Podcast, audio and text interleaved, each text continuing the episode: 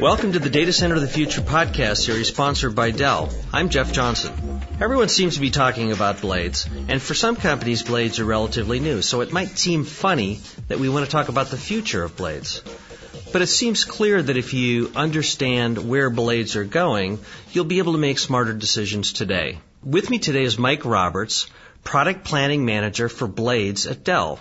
He'll talk about where blades have come from, where they are today, and where they'll be going in the future. Welcome, Mike. Hi, Jeff. Good to be here. Before we get started talking about the future, let's talk a little bit about the past. Blades obviously were invented so that managers of data centers could get more servers in the same space. But what are the other issues that brought about the need for blades? You're right. For x86 kind of commodity servers, the beginning of it was all around density. But I think it's also important to look back and there were blades around in customers' data centers way before there were x86 commodity server blades. There are blades in your in customers' networking core. Cisco's had bladed switches for a long time. There's blades in customers' fiber channel core switches. There's a standard, and still is a standard, for, that's been around for a long time called uh, Compact PCI that has done bladed uh, servers for, for a long time before there were even x86 commodity server blades around. And all of those products really, the genesis of those products and kind of where blades have evolved to is they were all around modularity and flexibility, scalable solutions that were very modular. There was a density aspect to those, but I think the primary driver for the adoption of those modular form factors and those other technologies was around modularity, scalability, and flexibility. And that's where blades have really evolved to as well. They initially started out as a pure kind of density play, really sacrificed a lot of features in order to get density, and now we've seen the density still be a tenant, a core tenant of blades, but now we're starting to see the modularity, simplicity, IO aggregation benefits of them, and also the centralized manageability of them really really come out. Mike, you say that blades have been around for a long time, but there's certainly a lot of new press and a lot more press about blades. So, from a marketplace standpoint, it seems relatively new. Do you think that people's understanding of blades is maturing, or is it still in kind of the infant stage? The new thing here is that blades have become relevant and available in the x86 server space. Prior to that, it was in the in the networking space. And now they're very widely available in very flexible and very high performance, very have very usable capabilities. And that's kind of the the real new thing. And as that's happened, started out in this x86 space back in 2002, it's really been the ramp of capabilities of the product and also just information filtering out to the marketplace in terms of their value and, and what they can do for customers. Now, you use the term commodity servers, and uh, my understanding of blades is that, at least traditionally, they've been built for specific workloads. Does commodity and specific workloads somehow not jive? In the initial infancy of blades, they came out to do very specific workloads. They were pretty much, these are going to be web servers and very high density web server farms. Really, they're around the, the beginning of the dot com boom, and they're specifically there to do that workload. And what happened is they evolved and grew up, just like 1U servers did as well. There's kind of the same thing happened there, where they began with minimal feature set, and it was all about a density play, and they evolved over time to get availability features and scalability features that you'd expect in mainstream enterprise, highly capable products that same thing has happened where blades were designed for certain high density web server kind of applications and they evolved to push from the front end of the customer's architecture to the back end of the architecture because of the feature sets and capabilities that have been delivered in, driven by customer saying, it's great for the front end, I'd like to have that same kind of value proposition throughout my architecture and, and those same kind of capabilities moving into the rest of my architecture. If these are so great, then why not just blade everything? Even today, as feature capabilities and capabilities have increased, there are still trade-offs you get when you move into a, a bladed architecture. Certainly flexibility is a big thing that you trade off hard drive capabilities, the amount of I/O, and the flexibility and the types of I/O connectivity that you can provide. Also, there's a cost concern or cost issue in that you have to be deploying a certain number of servers to kind of get that benefit. If you're only de- deploying a smaller number of servers or various different types of servers, maybe different locations, you're not going to get that leverage across the chassis infrastructure and your cost could be higher. Specifically, what kinds of applications would not be the right kinds of applications for blades? I don't think it's so much of an application thing as a customer environment and how they use systems and where they use them. So why I talk about environment is a small business who only needs one to four servers, and that's going to kind of be the extent of his growth and scalability. They don't need to go invest in a blade chassis, whether it's a large blade chassis or even a small blade chassis. They don't need to pay that cost penalty up front to have that scalability over time. The other thing is if you need to have, or you think you need to have a lot of flexibility in terms of the kind of I.O. you can support and the I.O. capabilities, the hard drive flexibility, all those kind of things, it may not be the right solution for you. So it's really more of an environmental consideration. And certainly workloads play into that, how much disk and how much I/O expandability you need, that can also play into the into the decision. Shift our discussion to blades today, the things that companies are offering, companies like Dell. What's some of the cool new features and functionality that are being delivered with blades that make them even better platform than they were in the past? I think the first thing you have to look at is power and thermal advantages. And if you you know you look at the announcement of our product, the M1000E and all of its uh, associated blades, the power efficiency that we've driven, the cooling and thermal efficiencies that we've driven with that product are, are pretty amazing. And what that enables is customers to do a couple of things. First of all, you can you save money on your electricity bill. You also can deploy more servers in the same power envelope and also, it's good practice for the environment. So, kind of three things that are extremely important on top of customers' minds. You know, we've come out with a product that up to 19% more power efficient than our competitors. That's a huge leap ahead in terms of power efficiency that just wasn't there before. And I mean, so that's a very cool new capability that's just become available. I think the other thing that's really big in this area and is really going to be the kind of big vector of growth for the future is around the I/O aggregation and the I/O connectivity capabilities. We introduced a capability with this product called Flex I/O, which means your I/O switches, the connectivity modules in the back are scalable. Just like you have modularity in the front of your chassis, in our system we have actually modularity in the in the rear in the actual I/O module, so you can scale it over time. You can add capability over time that was never there before in blade products today. And you can actually change its use, I guess, if your needs change. You can change its use, and you can actually upgrade as new technologies become available into the into the future.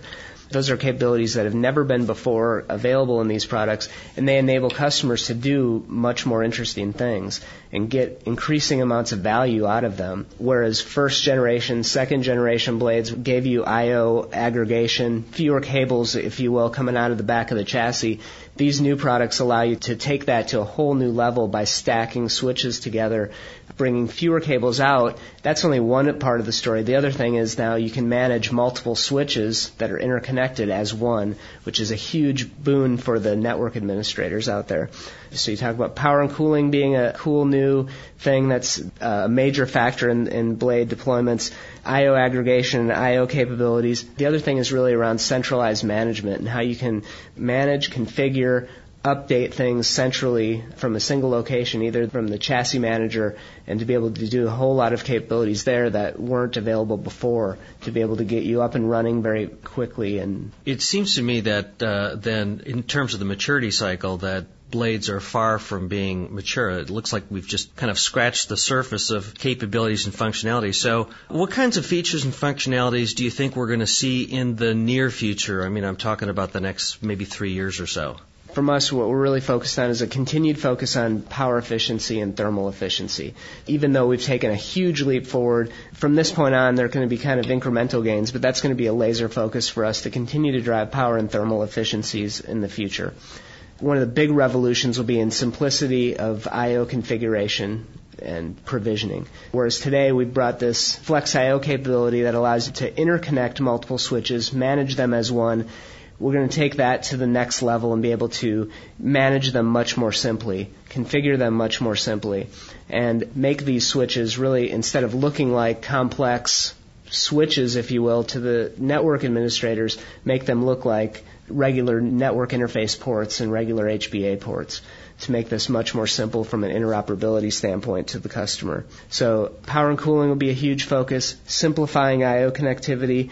The other thing that needs to be mentioned is a continued focus on virtualization optimizations.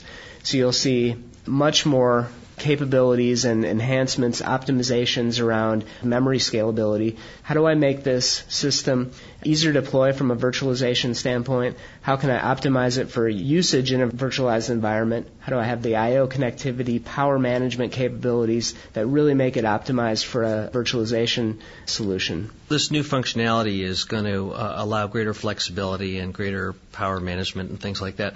Will that mean that uh, blades can be applied to newer and different kinds of workloads or expanding the workload? That's what we're seeing now is that when blades first started out, I talk about kind of the front end, middle tier, and back end of the customer's architecture. Blades started out in the front end and have over time pushed to the back end. Only now in these generations of what I'd call kind of a third generation of x86 blade servers are they actually really ready to be mainstream, true capability for the at the back end of the infrastructure. They now have the I/O connectivity, have the memory capabilities, and have the robustness of feature set to play in those in those areas. So I think it's more that not so much that the pool of usage models or workloads we're breaking into kind of new areas, but I think it's really further penetration into those areas, the infancy of breaking into those areas right now. So let's really talk way out there. I mean, I'm talking five or ten years from now. Do you see radical changes in blades? You could go as radical as you could see that in five or ten years, there very well could be nothing even called a blade anymore. Every server you have could be a modular system, and you could break it all the way down to the component level of you know compute, I/O, memory modules that are storage modules that are everything is completely modular. And you just snap them all together. Sna- snapping it all together. That's one kind of very far to the right view, and I think you'll see some landing somewhere in the middle. If you look at the experience though from the industries that were there before us in terms of blades or modular adoption, you look at the networking side, for example. The core modular switches are there and they do very high volume and they've increased in their functionality. The volume of Ethernet switches is very likely in the edge switch or the standalone monolithic switch, while you know, you're driving additional capabilities in that core bladed module, you still have a lot of, most of their volume still is in that standalone module because people don't always need that flexibility in modular and they can't pay the cost of that. So I think you'll always see kind of a model of a modular system and a, and a monolithic system. Monolithic systems or you know, regular 1U, 2U servers will incorporate some of the tenets of blades and some of the modularity capabilities of blades. And modular systems will continue to evolve into more modularity at the discrete component level. Do you see the uses of blades changing in the future? I mean, other than just becoming more and more mainstream?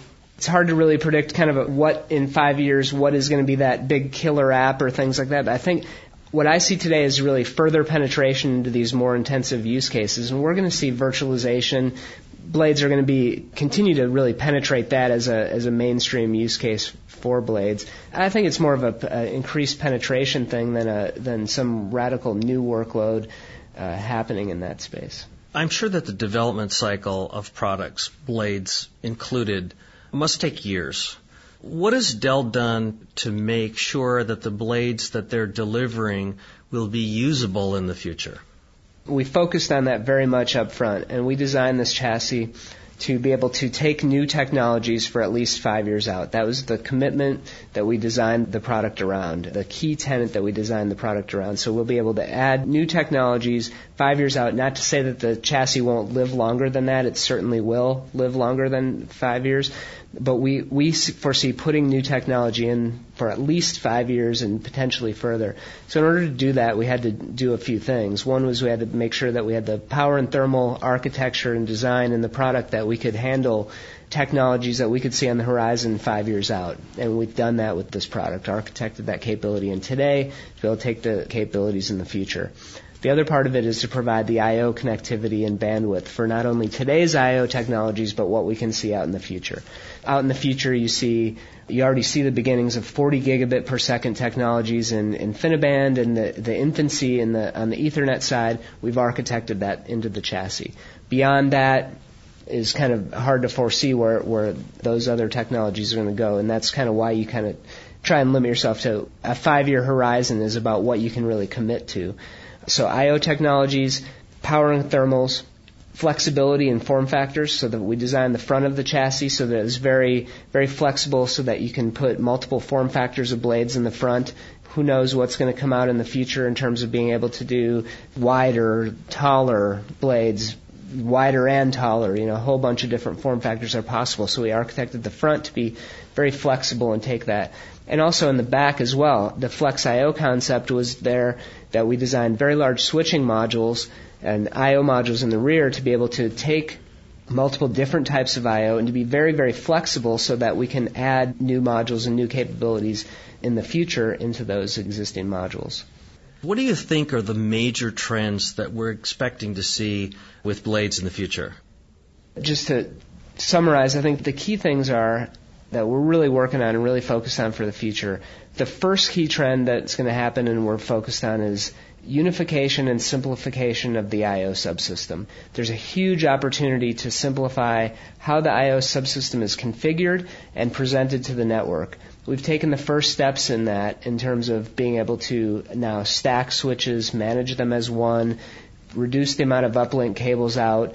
We're going to be introducing soon new capabilities into making the switch present itself to the network like an Ethernet controller versus a, a, switch. We're already doing that in our fiber channel switch with the NPIV technology in our access gateway product. So it's really around simplifying and making this, the I/O subsystem look to the network like standard devices, but while also providing the aggregation benefit that customers expect. That's the major focus. The other thing is unified fabrics, and you'll hear about this quite a bit, but over the Ethernet fabric today, you can do Ethernet traffic, obviously. We see a huge emergence of storage over Ethernet, iSCSI, and there's a new technology called Fiber Channel over Ethernet, which is coming on very quickly. The Ethernet fabric is a great opportunity for unification, to bring in all these disparate fabrics together over a single fat pipe to reduce costs, reduce complexity, and make it more scalable.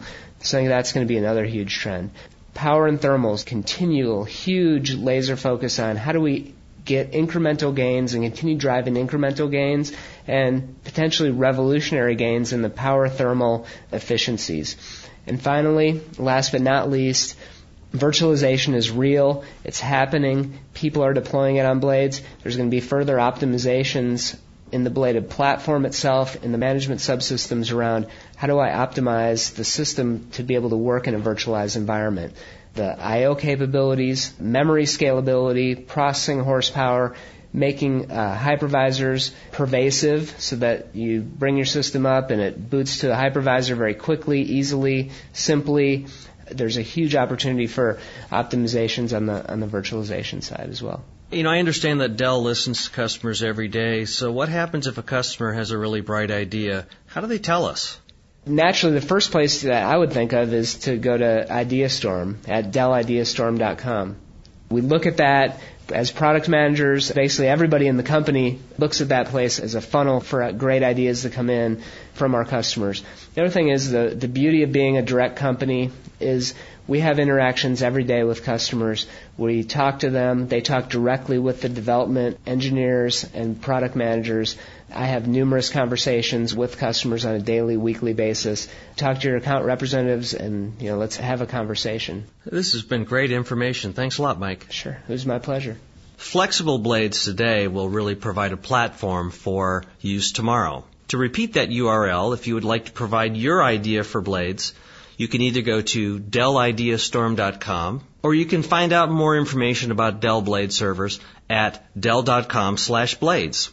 And join us again next time for another edition of Data Center of the Future podcast series sponsored by Dell.